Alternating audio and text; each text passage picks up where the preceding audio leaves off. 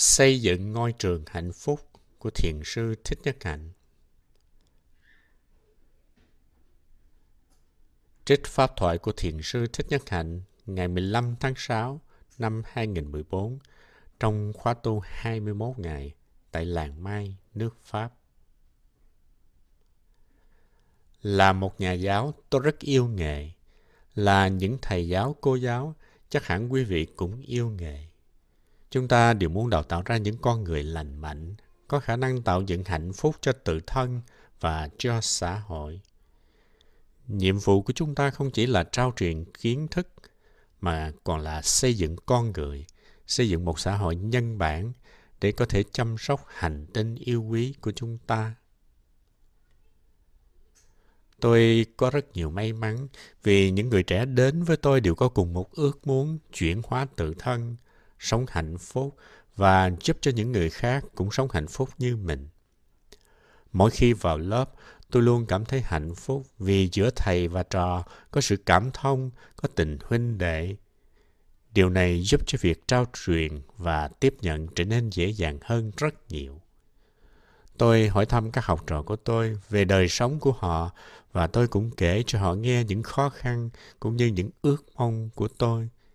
Vì vậy, luôn luôn có sự kết nối giữa thầy và trò.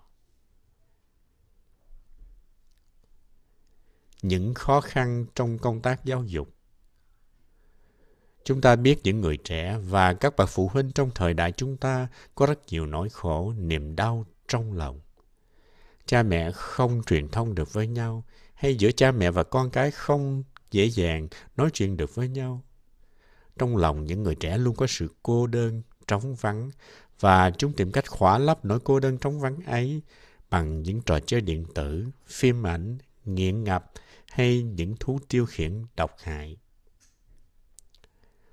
Khổ đau, ở trong lòng những người trẻ càng nhiều thì công tác giáo dục càng trở nên khó khăn. Là những thầy giáo, cô giáo, chúng ta cũng có những khó khăn. Chúng ta đã luôn cố gắng, nhưng môi trường sống và làm việc của chúng ta quá nhiều khó khăn là những thầy giáo, cô giáo, nếu chúng ta không hạnh phúc, thì làm sao chúng ta mong đợi con em mình hạnh phúc? Đây là một vấn đề vô cùng quan trọng. Có phải là do chúng ta chưa đủ kiên nhẫn, hiểu biết, thương yêu và tươi mát để xử lý những khó khăn này? Có phải là chúng ta đang cần một đường hướng tâm linh cụ thể để giúp cho chúng ta chuyển hóa tự thân và sau đó giúp chuyển hóa những người thương đang sống quanh mình?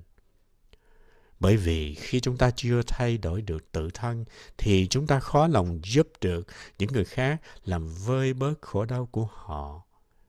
Một khi chúng ta đã có được sự thành công trên con đường chuyển hóa, chúng ta sẽ trở nên vui tươi hơn, từ bi hơn và ta sẽ có khả năng giúp cho những người xung quanh cũng làm được như vậy.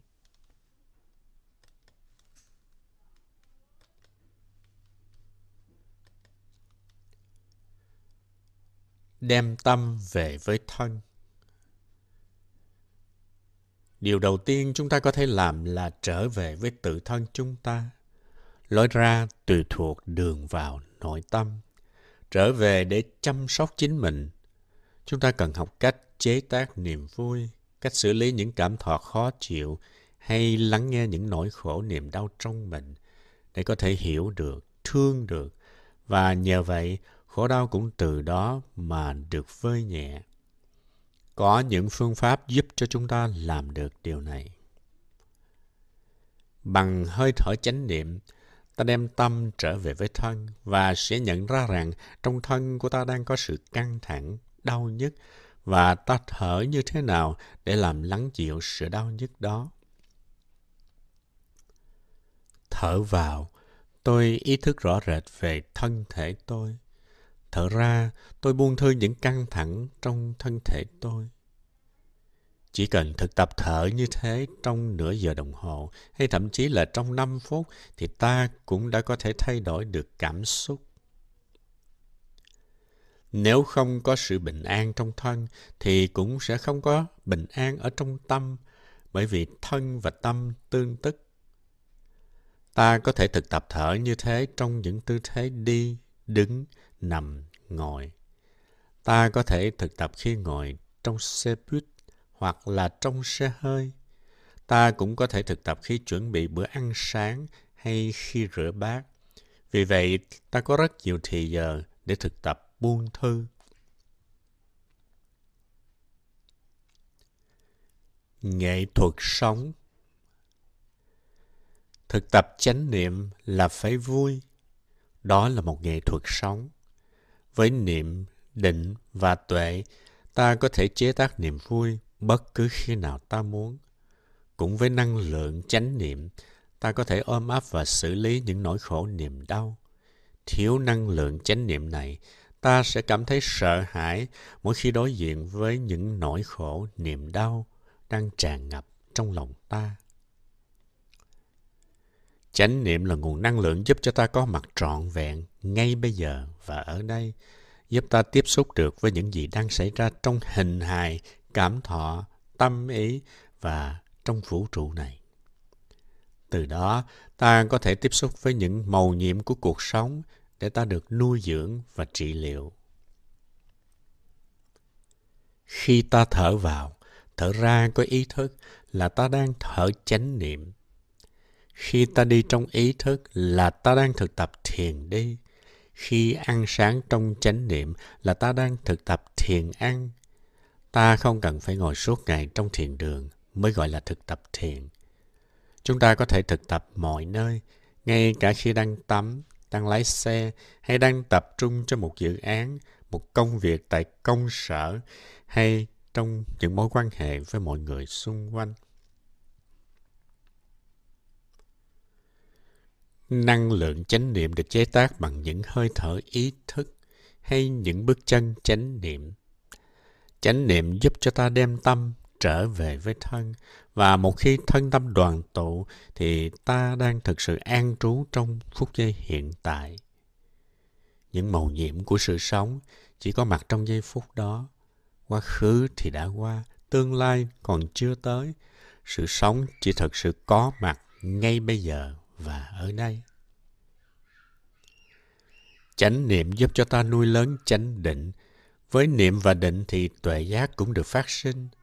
Thở vào một hơi thở ý thức, ta sẽ khám phá ra những điều vô cùng đơn giản mà thiết yếu, như cái thấy rằng ta đang còn sống và đang có một hình hài.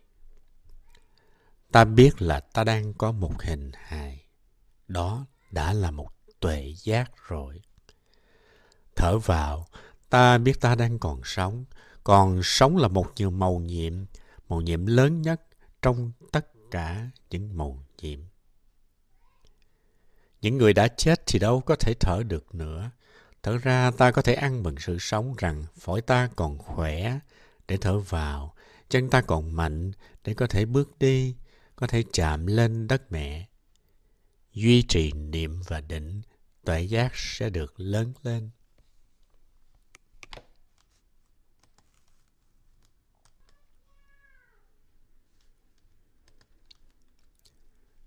dừng lại sự rong ruổi.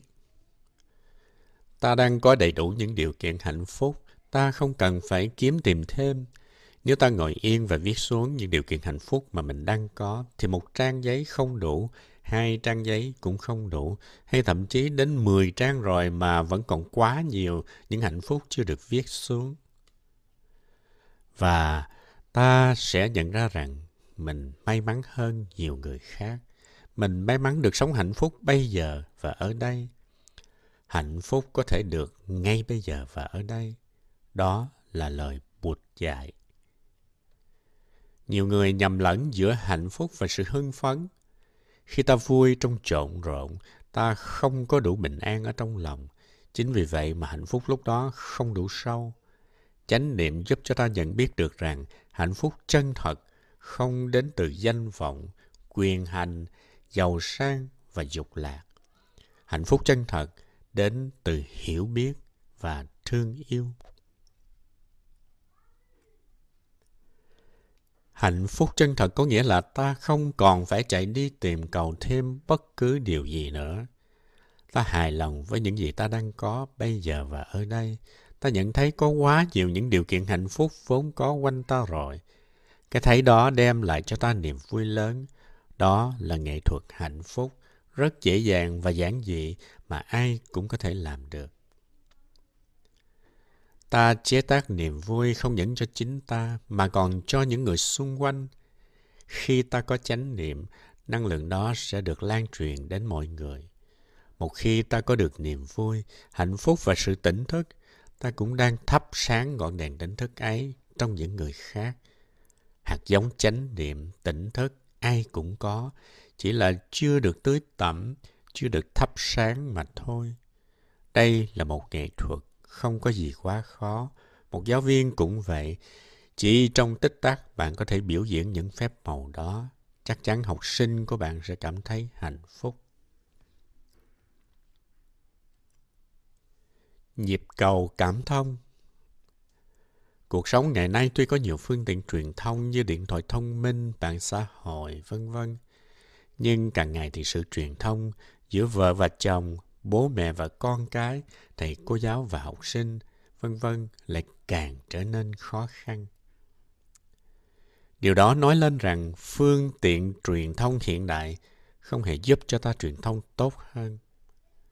Nếu ta không trở về tiếp xúc với tự thân để thấy được đâu là nguyên nhân của những sợ hãi, giận hờn và nỗi khổ, niềm đau trong ta, thì làm sao ta có thể truyền thông được với chính mình? Và một khi ta không thể truyền thông với tự thân, thì làm sao ta có thể truyền thông được với những người khác? Tái lập truyền thông và đem lại sự hòa giải là chuyện có thể làm được. Sự thực tập ái ngữ và lắng nghe giúp cho chúng ta thiết lập lại truyền thông và đưa tới sự hòa giải. Trước tiên chúng ta cần có mặt về hiểu được hình hài, cảm thọ, tri giác và khổ đau của chính chúng ta. Chánh niệm giúp ta có khả năng đối diện và hiểu thấu những khổ đau trong ta mà không phải trốn chạy hay tìm cách khỏa lấp chúng. Tiếp đến, thầy cô giáo có thể ngồi lại với học sinh của mình để cùng chia sẻ những khó khăn nằm sâu bên trong mỗi người. Một khi học sinh đã cảm thông được những khó khăn của thầy cô giáo rồi, thì các em sẽ không tiếp sức làm cho những khó khăn ấy lớn thêm. Cũng vậy, một khi thầy cô giáo đã lắng nghe được những khó khăn của học sinh, thầy cô giáo sẽ biết cách để giúp cho các em bớt khổ khi đó lớp học sẽ trở thành một không gian chia sẻ hạnh phúc cho tất cả mọi người. Lắng nghe với tình thương và sự cảm thông giúp cho người kia trải hết lòng ra. Đó là thực tập của Bồ Tát Quán Thế Âm. Chỉ lắng nghe thôi, không phán xét, không phản ứng. Trong vòng nửa giờ đồng hồ lắng nghe, chúng ta đã có thể làm vơi nhẹ khổ đau trong lòng của người kia. Thực tập nói lời ái ngữ cũng rất quan trọng. Chúng ta dùng ngôn ngữ hòa ái để nói lên sự thật về niềm đau, nỗi khổ trong ta và cũng nhẹ nhàng khuyến khích người kia mở lòng nói ra những khổ đau của họ. Ái ngữ chính là chìa khóa để mở cửa trái tim của nhau. Chúng ta có thể áp dụng sự thực tập ái ngữ và lắng nghe trong trường học như thế nào? Chúng ta cần tạo ra những cơ hội để thầy cô giáo và học sinh có thể ngồi lại bên nhau, lắng nghe nhau, để có thể cảm thông và hiểu thấu được những khó khăn của nhau. Hiểu được thì thương được. Thử tưởng tượng hình ảnh người thầy ngồi yên chăm chú lắng nghe những tâm tư, nỗi niềm của những người học trò của mình. Đó là một hình ảnh đẹp và nuôi dưỡng. Ở nhà, ba mẹ các em đã quá bận rộn nên không thể có mặt được cho các em, thì làm gì có thời gian để ngồi xuống và lắng nghe các em. Đó là một thiệt thòi lớn. Đến trường, thầy cô giáo cho các em một cơ hội khác để bù đắp, để các em được lắng nghe, được cảm thông và được thấu hiểu. Chỉ cần được thấu hiểu, các em đã bớt khổ nhiều đi. Khi đó, thầy cô giáo và học sinh có thể nói kết với nhau, xây dựng niềm tin trong nhau và lấy đi những giận hờn và sợ hãi trong nhau. Đây là một sự thực tập rất cần thiết và nên được khuyến khích tổ chức thường xuyên trong nhà trường. Thầy, cô giáo và học sinh nhờ sự thực tập này mà có thêm năng lượng để dạy và học. Và đặc biệt là khoảng cách giữa hai thế hệ cũng được gần lại với nhau nhờ nhịp cầu cảm thông.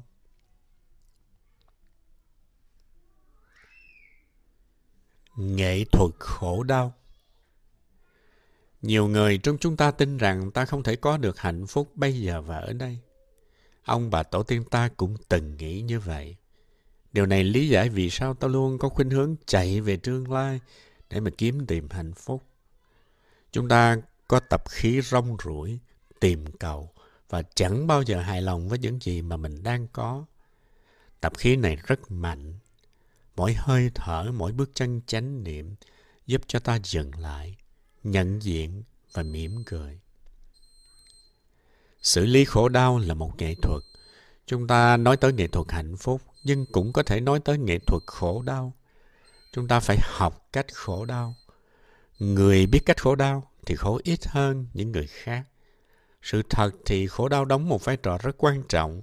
Nếu chúng ta biết cách ôm ấp, chăm sóc và nhìn sâu vào bản chất của khổ đau, chúng ta có thể chế tác được rất nhiều hiểu biết và thương yêu nền tảng của hạnh phúc chân thật.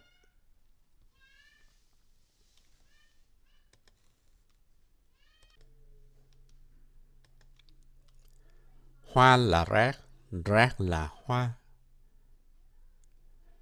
Thầy trò chúng tôi vừa hoàn thành xong năm giới tân tu, có thể được xem là nền tảng của đạo đức mang tính chất toàn cầu.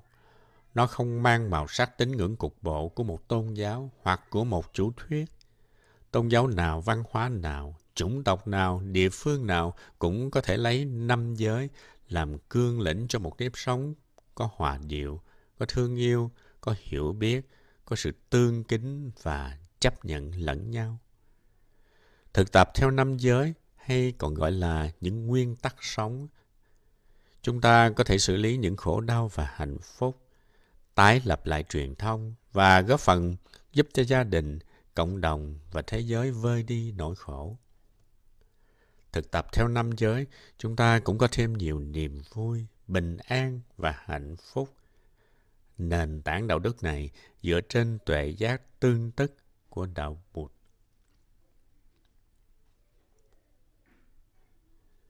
Tương tức có nghĩa là ta không thể tồn tại một cách riêng biệt. Nhìn vào một bông hoa, ta thấy được những yếu tố không phải bông hoa có mặt. Ta thấy được mặt trời, đám mây, đất đai, người làm vườn, vân vân. Cả vũ trụ đều đang có mặt trong một bông hoa. Hạnh phúc cũng vậy. Hạnh phúc cũng được làm từ những yếu tố không phải hạnh phúc. Nếu chúng ta liền bỏ hết những gì không hạnh phúc ấy đi, thì chúng ta cũng không bao giờ có được hạnh phúc. Chúng ta cần có buồn để nuôi sen, mọi thứ nương vào nhau để biểu hiện. Với tuệ giác tương tức này, chúng ta thấy rõ rằng hạnh phúc không còn là vấn đề cá nhân, nếu chúng ta hiểu được những khổ đau của chúng ta, nếu chúng ta đủ khéo léo để sử dụng những khổ đau ấy, thì chúng ta có thể chế tác được hạnh phúc. Khổ đau và hạnh phúc tương tức nhau là vậy. Không có gì có thể tự mình tồn tại. Tuệ giác tương thức lấy đi cái ý niệm về một cái ta biệt lập, mặc cảm hơn người, thua người và bằng người, nền tảng của khổ đau cũng từ đó mà không còn. Hầu hết những khổ đau xuất hiện cũng chính từ những tri giác sai lầm như vậy.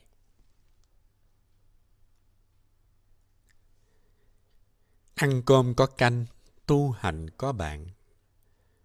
Chúng ta phải nghĩ tới việc xây dựng tăng thân, tức là một đoàn thể trong đó có những đồng nghiệp hay những người làm việc trong trường học, có thể là ba hay là bốn người mà ta truyền thông được dễ dàng nhất. Chúng ta phải đến với nhau để có thể tiếp tục sự thực tập. Thực tập không phải với tính chất một cá nhân hay một gia đình, mà là với tính chất một đoàn thể. Chúng ta có thể cùng đi thiền, cùng uống trà hay thực tập thiền buông thư với nhau. Chúng ta hãy bắt đầu với một nhóm gồm những thầy giáo cô giáo có hạnh phúc. Thầy giáo cô giáo có hạnh phúc sẽ thay đổi thế giới với tăng thân nhỏ bé đó ta có thể làm thay đổi cả tập thể của trường. Chúng ta có thể viết một lá thư. Chúng tôi là một nhóm người. Chúng tôi đã thực tập như vậy và đã đạt được nhiều sự chuyển hóa trong đời sống, trong việc làm cũng như trong lớp học. Chúng tôi nghĩ thật là tuyệt vời nếu quý vị cùng thực tập với chúng tôi. Như vậy, những đồng nghiệp khác cũng sẽ bắt đầu nếm được sự bình an, tình huynh đệ và sự buông thư đó. Chúng ta không thể tiếp tục như hiện nay, tại vì nếu các giáo chức không có hạnh phúc, không có sự bình an và sự hòa hợp với nhau, thì làm sao chúng ta giúp cho được những người trẻ bớt khổ và thành công trong sự học hành? Xây dựng tăng thân là một công tác cấp bách và mỗi giáo chức phải là một người dựng tăng. Sau khi giác ngộ, việc đầu tiên Bụt đã làm đó là xây dựng một tăng thân. Ngài biết rất rõ là nếu không có tăng thân thì Ngài sẽ không hoàn thành được sự nghiệp của một vị Bụt. Giáo chức là một nghề rất cao quý, rất đẹp, rất đáng được kính trọng. Nhưng nếu không có một tăng thân thì chúng ta cũng không làm được gì nhiều. Vì vậy, xây dựng tăng thân là một việc tối cần thiết.